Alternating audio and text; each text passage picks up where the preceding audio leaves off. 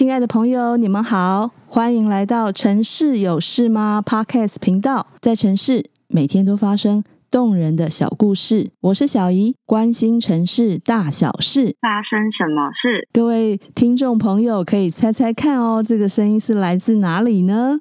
它是来自荷兰台夫特的。冠廷 Lucy，Hello，嗨，大家好，我是 Lucy。冠廷呢，他是我们节目开播以来呢最年轻的嘉宾哦，非常非常的年轻，是数位原生族群哦。他从都市计划系毕业后呢，就到荷兰攻读硕士。冠廷很优秀哦，拿到台达荷兰环境奖学金。Lucy 可以先跟我们自我介绍一下吗？聊一下你在荷兰读书生活的经验。OK，我毕业后是有先工作一年，然后才过来。我可以讲讲在荷兰念书的一些分享好了。但其实蛮有趣的是，我现在觉得最大的一个感受是，我觉得台湾的治安很好。就是台福特会让你害怕吗？我我觉得很好笑，其实它不会不会让你害怕，但就是还蛮意外，因为基本上我们觉得应该在一般人的认知来说，荷兰应该算是欧洲里可能相比你去意大利、西班牙或法国啊等等，嗯，它的治安应该都算是还蛮不错的的一个地方。嗯、但我在快两个月前的时候，就是我被闯空门，真的。然后你去学校的时候？真的，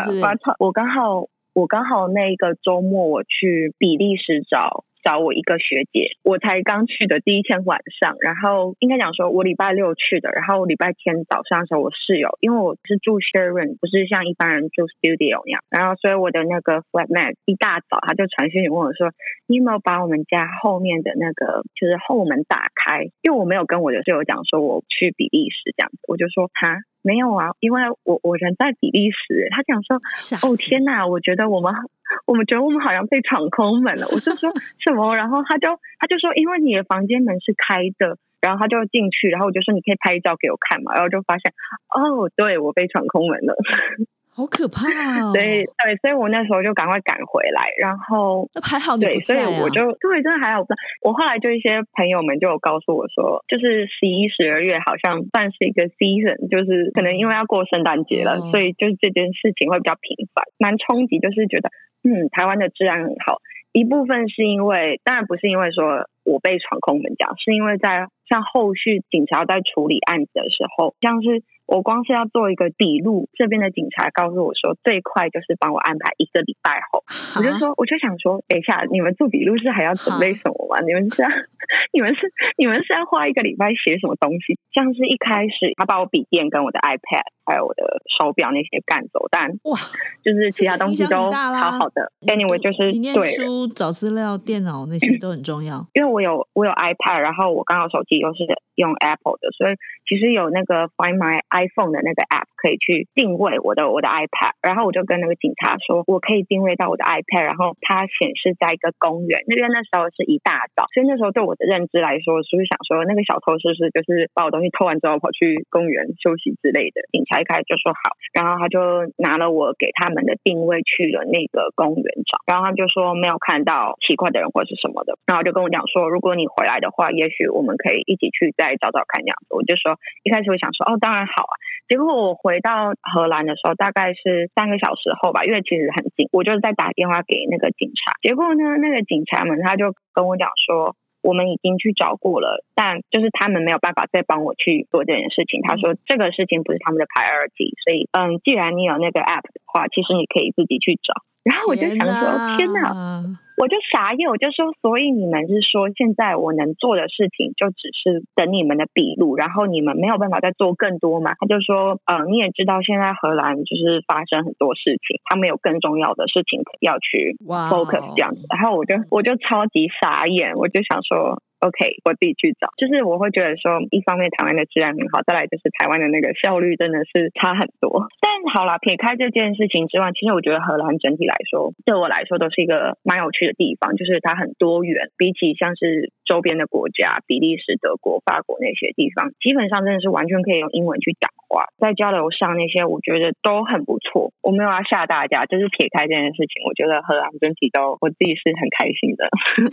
所以大家不要被这件事情吓到。对对对，就是我在这边就是过得很好，很好。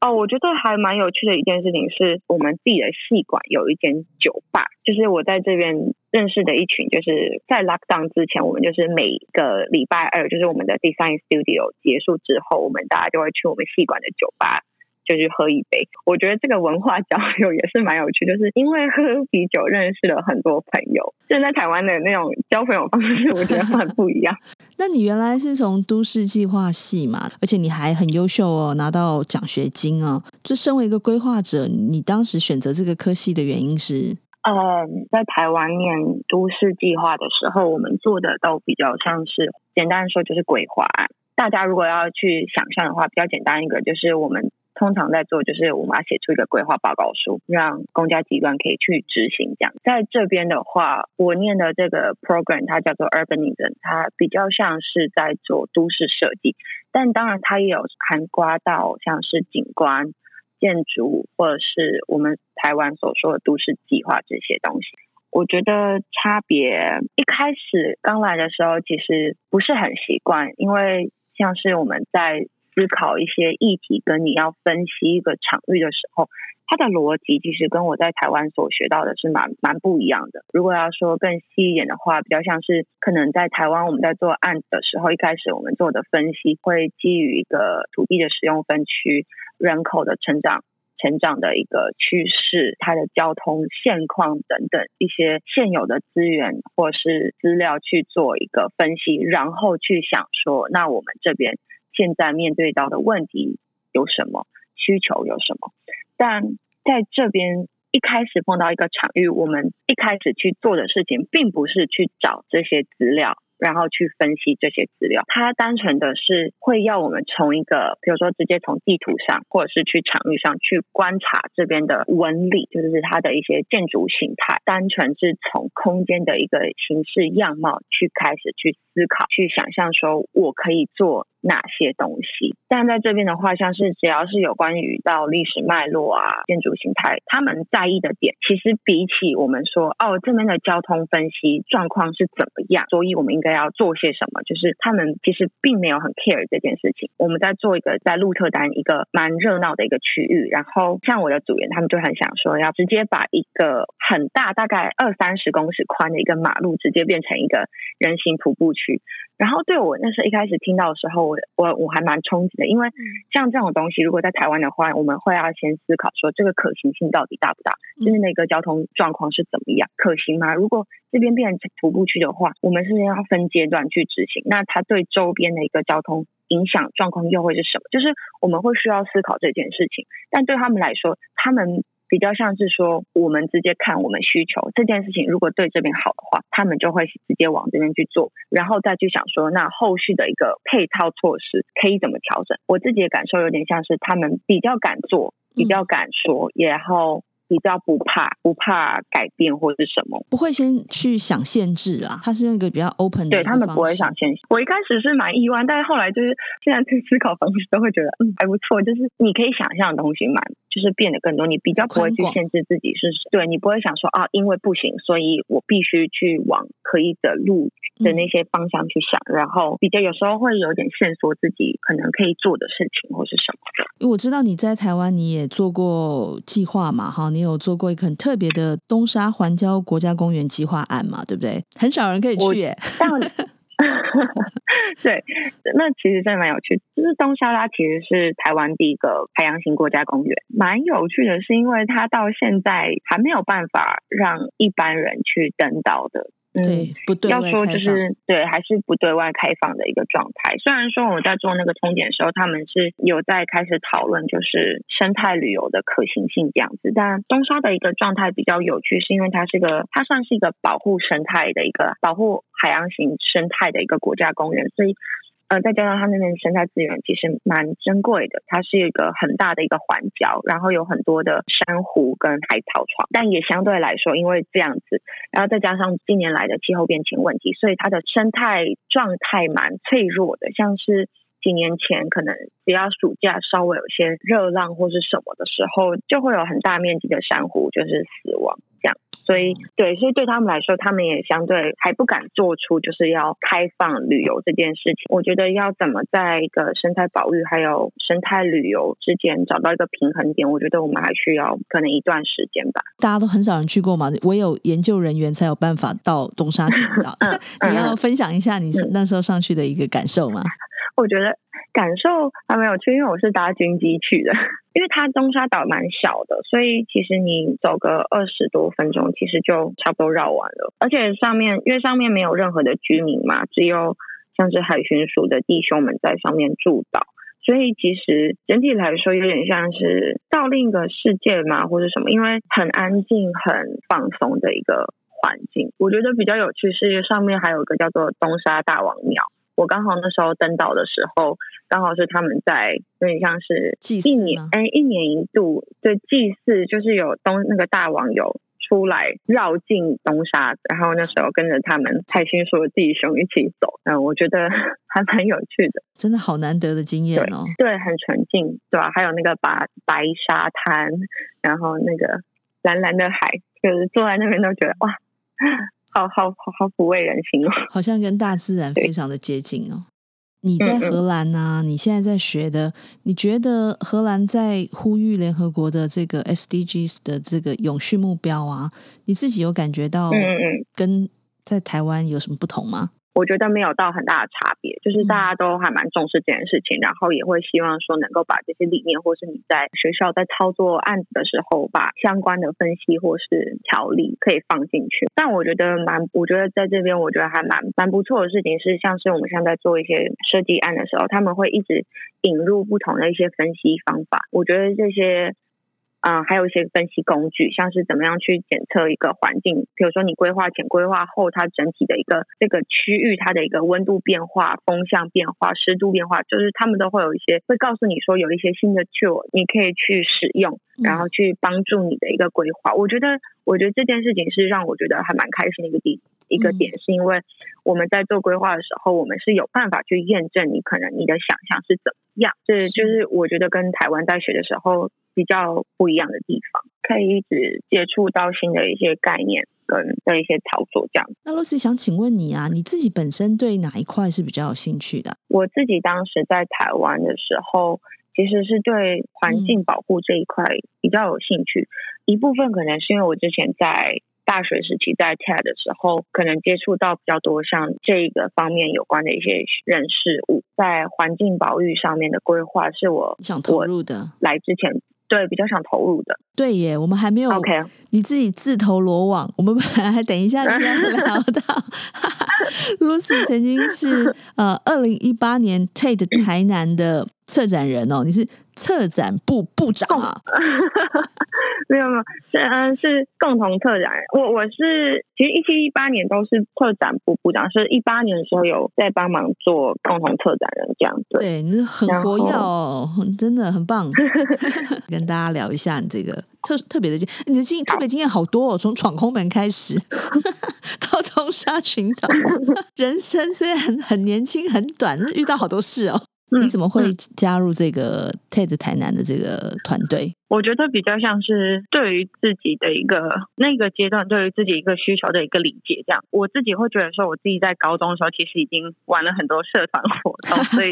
可能相对其他一些大学生，再加上那时候我就是对于一些社会议题蛮感兴趣的，刚好有看到这个组织在招人，所以我就想说，嗯，那我好像可以参加看看，想要有一个机会去更了解，就是现在社会。当中，我们可能比较被讨论的事情，或是有一个机会可以直接去听到一些在不同领域跟事物他们的一些想法跟观点，也算是因缘际会下就进到这个组织，然后就是一代一代的两年办，很关心社会啊。我觉得比较有趣的一件事情是，或者是说对我来说很很吸引我的一件事情，是因为策展部的一个工作就是我们要去跟讲者去讨论他们想要分享的事情。那在这个过程当中，对我来说很吸引我的点是，我很喜欢去听他们在讲故事的时候，他们。他们很专注的眼神跟他们投入很投入的神情，因为你会知道说啊，这个社会上有这些人，他们都在不同的领域去付出跟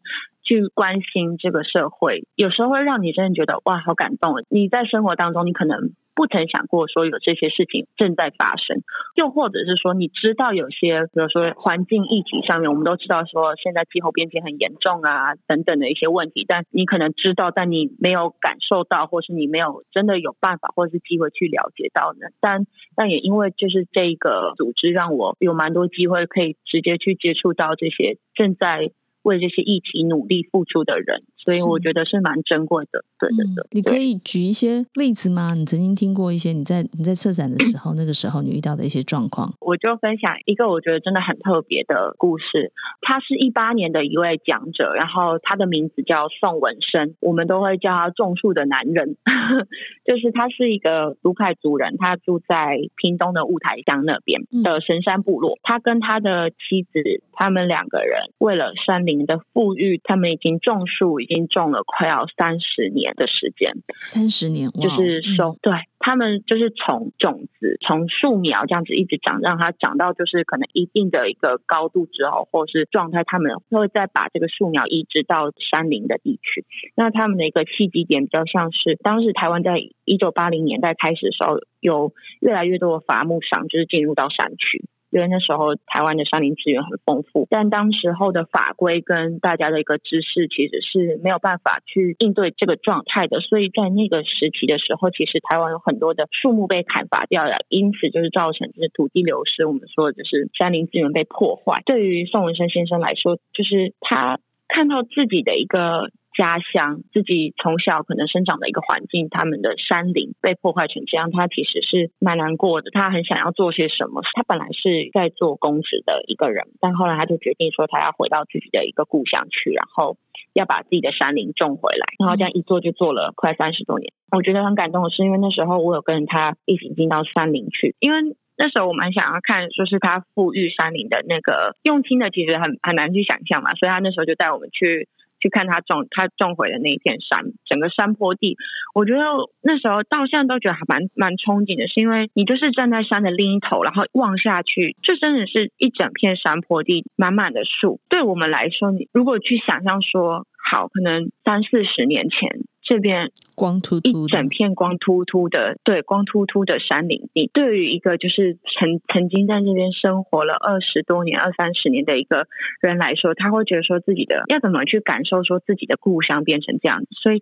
就是那种憧憬跟。一部分是难过，但一部分又是感动，因为他又被他种回来了，好像说这个山林又再次的得到一种活力或是生命力的时候，那种那种感动是蛮难以言喻的吧？我觉得，就是你会觉得说很震撼，这一部分也让我。对，很震撼，又让我自己思考到说，我们自己在做规划的人，我们常常说我们要怎么样为我们自己的城市、我们的环境去做一个提供给这边居民一个更好的一个生活价值跟感受。但另一方面，要听到他故事的时候，其实又蛮难过，是因为他当初在跟那些伐木商，他在捍卫自己的土地的时候，他其实是没有这些资源去支持他的，只有自己去想办法，自己去。他的说法是有点像是以法治法，他自己去研究相关的法律。然后他跟他们的家族凑了一笔的钱，然后把那个山坡地买下来，才避免了那些伐木商进入到他们的土地。也是因为这样，才有办法把这一整个山坡地保留下来，嗯，不不再被侵扰。所以我那时候一种感受就是觉得，明明我们是说想要帮忙让这个社会环境变更好。然后也是相对很多人来说是有这个资源跟知识去做这件事情的人，但你在实际生活当中听到这些人的故事的时候，会觉得说好像自己显得蛮渺小，然后，嗯但也同时会希望自己说，如果我还能多做些什么的话，那那是不是可以避免更多这种事情发生，或是说可以协助更多这种像是美好的想法去被落实。这也算是埋下，就是我决定自己应该要在更投入学习这个领域的一个契机吧。其实我不算是一个很喜欢念书的人，但我就觉得说。念书有时候是一种让自己能够更有能力去做更多事的一种方法。当然，也是有些说法是你就是直接投入工作、投入社会，你从中学取经验，就是大家的方法不同。但对我来说，这也是我想要继续继续努力，对努力的一个原因。这样子，好感人，嗯，我听了都快哭了。对啊，我真的，我到现在都还就是。啊，就觉得说怎么会这么的？哎、欸，你看过了几年了，真的很伟大，你提到这件事情，你还是很感动，很像历历在目一样哈。对啊，真的是很感动，而且因为他们为了维持这个种树的计划，宋文生先生他的妻子是早上他们会。就是开早餐店，还是要维持他们的生计，嗯，所以在这边可以呼吁大家，就是如果大家想要去种树的话，他们是有那个种树认领的这个计划，大家可以去查查看。对对对，嗯嗯，对啊，不因为自己觉得好像个人的力量很渺小，就觉得什么都做不了。真的，我觉得有心是第一步，然后踏出去之后要怎么持之以恒，继续努力下去。是啊，哎，他他不但是影响了。树哎，人家百年树人，他其实也影响了你哎，或者是说你们当时在策展的，或者是听到他来说这个故事的人，因为他的故事，真的真的对，然后让你你看，让你一个那时候一个小小的年轻人，你就立下志愿，你也理解到知识就是力量，然后你也想要投入这一块，嗯嗯，对对，哇，他这个影响的力量好大哦。做善事，真的找事情做的这种，我真的，我真的觉得我遇到很多 很神奇、很对，嗯，有趣、有趣的经验。对啊，对啊，找了很多事情来做，然后自己本身也很有很有想法，就是你要很有想法，然后很有心，然后一直去把找事情来做，丰富自己的人生，或是去做一些对别人有帮助的事情。我觉得这些都还蛮蛮重要的。延续这个 TED 的这个议题啊，听得出来 Lucy 是一个非常有心跟关心环境的一个数位原生族群哦。因为你是应该可以算是呃 Z 世代或者 N 世代，N 你可以代表 New，也可以代表 Net 嘛。那我想问一下，你们这一代的二十几岁的年轻人呢、真正在乎跟关心哪些事情？那以及说你其实对自己未来的期望？我自己会觉得说，像是除了我说就是出来继续念书的一个原因，是因为希望自己在知识上可以。更加的一个精进之外，我是希望说自己在独立思考这一点上可以有更大的一个琢磨吧。因为像是我觉得，像是来荷兰这边，我觉得一个很有趣的一件事情是，大家都很敢讲，很敢讲，很敢问。虽然说还蛮多时候是他们讲，他们其实也你会想，你认真听，你会想说，你到底在讲什么？就是你只是想要讲话而已，真的，你只是想发表，他们很多时候想刷存在感。对，像我朋友他们都会这样讲，他们就会有时候在真的在聊天的时候，他就会讲说，其实有时候我根本就不知道为什么讲那句话，但你就会觉得说我应该要讲些什么，所以你就会讲话，但他可能讲话内容其实没有很重要。对，嗯，但 annual 就是我觉得敢说、敢讲、敢问吧。我觉得敢问这件事情是我觉得蛮重要的一个点。有一点就是像刚来的时候，你会觉得说，为什么在这边的一些上课大家都很敢，就是举手发问。嗯、那可能老师如果要点点到亚洲人的时候，大家都会变得很害羞、很安静。但我后来发现，就是。如果你敢说，你敢问，就是它没有什么大不了，而且反而更够让你去得到你想要知道的事情，或是简单来说交朋友也好，它能够更让你去融入一个群组、一个群体。再然后来说，就是我觉得很期许自己，就是能够往这个方向去走。对于你所希希望知道的知识跟一个想法。我是有能力能够去，不会因为说害怕或是害羞或是怎么样而却步，而是能够在有自己的想法的同时当中去更包容，去更接受，去了解更多人的一个观点，这样不要做角落生物。对，对啊，就算你想要避免跟大家交流，你还是会跟大家交流到的。最后，呃，想要请教。Lucy 啊，那如果有刚好也有其他的年轻学子，他想要去出国念书，或者是规划工作，你这边有一些过来人的心得建议吗？我觉得出国念书一部分除了在追求知识之外，生活真的是占了很大的一个部分。但是在这边的话，我就是我觉得也很佩服大家一点是，就是大家的那个工作跟工作时间跟个假日、周末珍珍惜周末的这个一个精神，就是分得非常清楚。这这也是我非常喜欢的一个点。可能可以先去了解，就是如果你想要。比如说想来荷兰念书，可以去思考你为什么想要来荷兰念书。我觉得这边的一个生活感受应该跟美国差异有很大，所以就可能大家去评估一下自己比较喜欢什么。哇，今天非常谢谢 Lucy 冠廷来到节目中哦，分享很多宝贵的经验。他这么年轻，却把人生过得这么精彩哦。我听到他在分享的一个最大最大的一个感动，就是不要有限制，不要以为你自己个人的力量很渺小。其实你只要愿意多找点事情来做，把你的理想落实，把你美好的想法落实，都是有可能被实践的哦。那我们可能要跟这个年轻的孩子呢致敬哦，或者是跟他学习。亲爱的朋友，如果你也喜欢和城市有关的话题，欢迎关注我们。你也可以到 Facebook 都美工作室留言给我们。你们的支持是我们做好节目最大的动力。城市有事吗？关心城市大小事，发生什么事？谢谢冠廷，谢谢，下回见。谢谢，谢谢。